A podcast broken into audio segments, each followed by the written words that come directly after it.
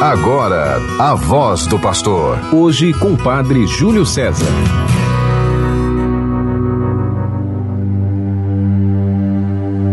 Ergamos os nossos olhos para aquele que tem o céu como trono. A multidão dos anjos o adora, cantando a uma só voz: Eis aquele cujo poder é eterno.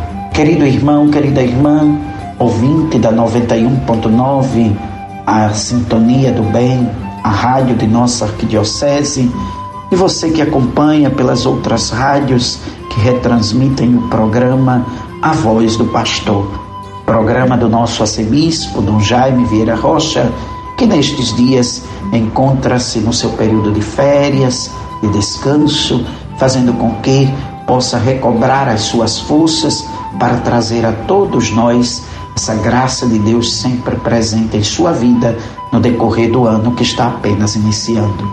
Enquanto isso, eu, Padre Júlio, por uma delegação do nosso arcebispo, estou aqui com você, vivendo essa dimensão da nossa fé neste programa A Voz do Pastor. Convido a todos a acompanharmos a proclamação do Santo Evangelho, hoje retirada daquele escrito por São Marcos, capítulo 2, versículos 1 ao 12. O Senhor esteja convosco, Ele está no meio de nós. Proclamação do Evangelho de Jesus Cristo, segundo Marcos. Glória a vós, Senhor. Alguns dias depois, Jesus entrou de novo em Cafarnaum. Logo se espalhou a notícia de que ele estava em casa. E reuniram-se ali tantas pessoas que já não havia lugar nem mesmo diante da porta. E Jesus anunciava-lhes a palavra. Trouxeram-lhe então um paralítico carregado por quatro homens. Mas não conseguindo chegar até Jesus por causa da multidão, abriram então o teto bem em cima do lugar onde ele se encontrava. Por essa abertura, desceram a cama em que o paralítico estava deitado.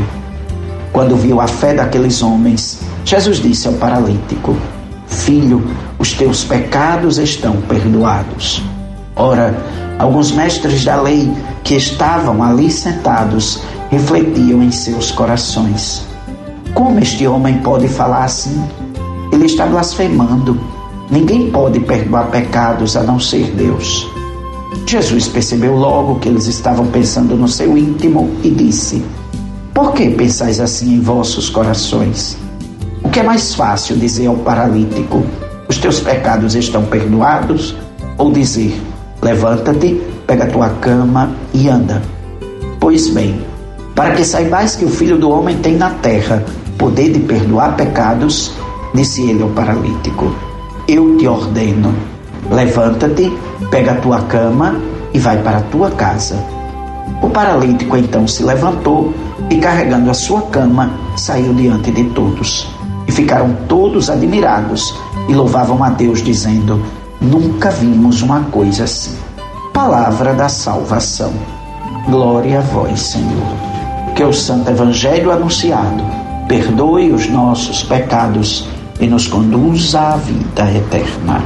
Querido irmão, querida irmã, nesta sexta-feira, dia 14 de janeiro, vivendo a primeira semana do tempo comum, somos convidados a contemplar na figura daquele pobre paralítico um Cristo que se preocupa com a libertação plena de cada pessoa.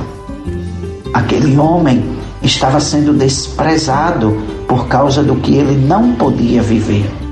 Mas Jesus simplesmente diz para ele assim: Levanta-te, pega a tua cama e vai para a tua casa. Aqueles que estão ali próximos não compreendem o que Jesus faz. Até acham ruim, porque Jesus tenha dito que iria perdoar os pecados daquele homem para que ele pudesse ser curado. É sempre assim. Tem sempre alguém que não quer aceitar aquilo que Jesus ensina. Mas o Senhor nunca poderá ser vencido, nem a morte o conseguiu vencer. Agora, esse mesmo Cristo interroga cada um de nós quer que as nossas atitudes sejam de libertação. Convida a sociedade a libertar os oprimidos. Hoje, Nós estamos vivendo num mundo que está marcado pela ganância. Cada um quer ter mais, não se preocupando se está tirando um pouco de alguém. Um mundo marcado pelo individualismo. Cada um só pensa em si. Se tiver bom para mim, os outros que procurem o seu. Um mundo marcado pela arrogância. Quem tem mais, quem tem poder, oprime aqueles que não têm nada. E nós, como cristãos, não podemos aceitar isso. Temos que ter sempre aquela ousadia de nos levantarmos. Somos filhos e filhas de Deus e temos que reconhecer em todos essa dignidade filial. Temos que compreender quais são os nossos deveres de cristãos e temos que ter a força de cumpri-los a cada dia. Se o Senhor nos oferece o alimento sagrado na Santa Eucaristia, na Sua palavra, Ele nos mostra o caminho para seguir, o caminho do Seu reino. Não podemos fugir disso.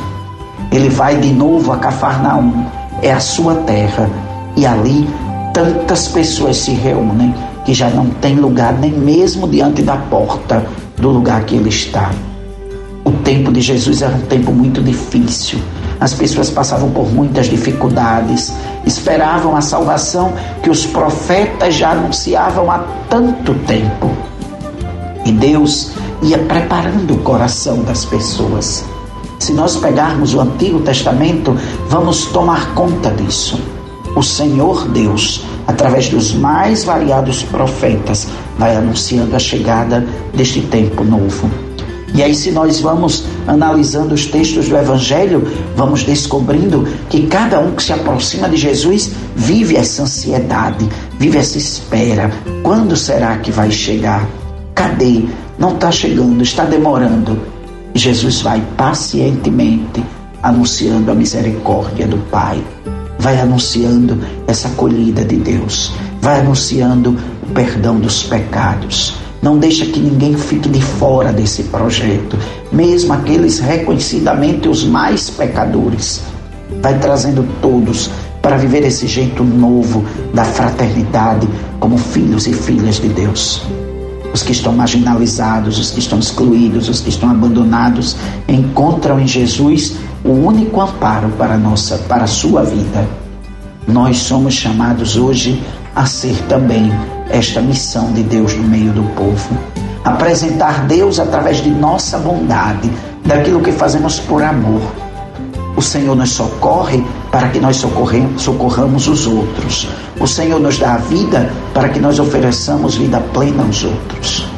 Nós somos chamados a nos dedicar cada dia mais a esse serviço amoroso, esse serviço libertador para com os nossos irmãos e irmãs.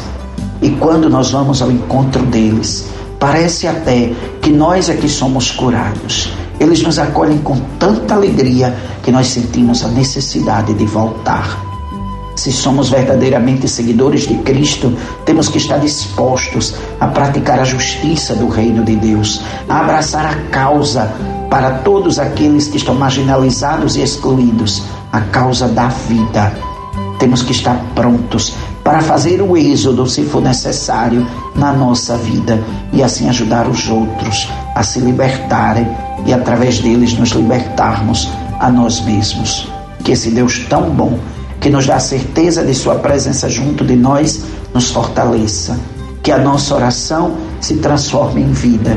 Que agrademos a Deus através da oferenda de nossa vida aos irmãos e irmãs que precisam de nós e nos oferecendo aos outros, caminhemos para a santidade.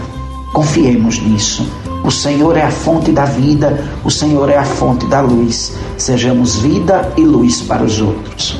Refaçamos a cada dia as nossas forças na oração, nos sacramentos, na vida de fé, para que assim possamos ter a graça de servir a Deus, agradando os irmãos e irmãs que precisam de nós pela intercessão de Nossa Senhora, uma feliz sexta-feira para todos, em nome do Pai, e do Filho e do Espírito Santo.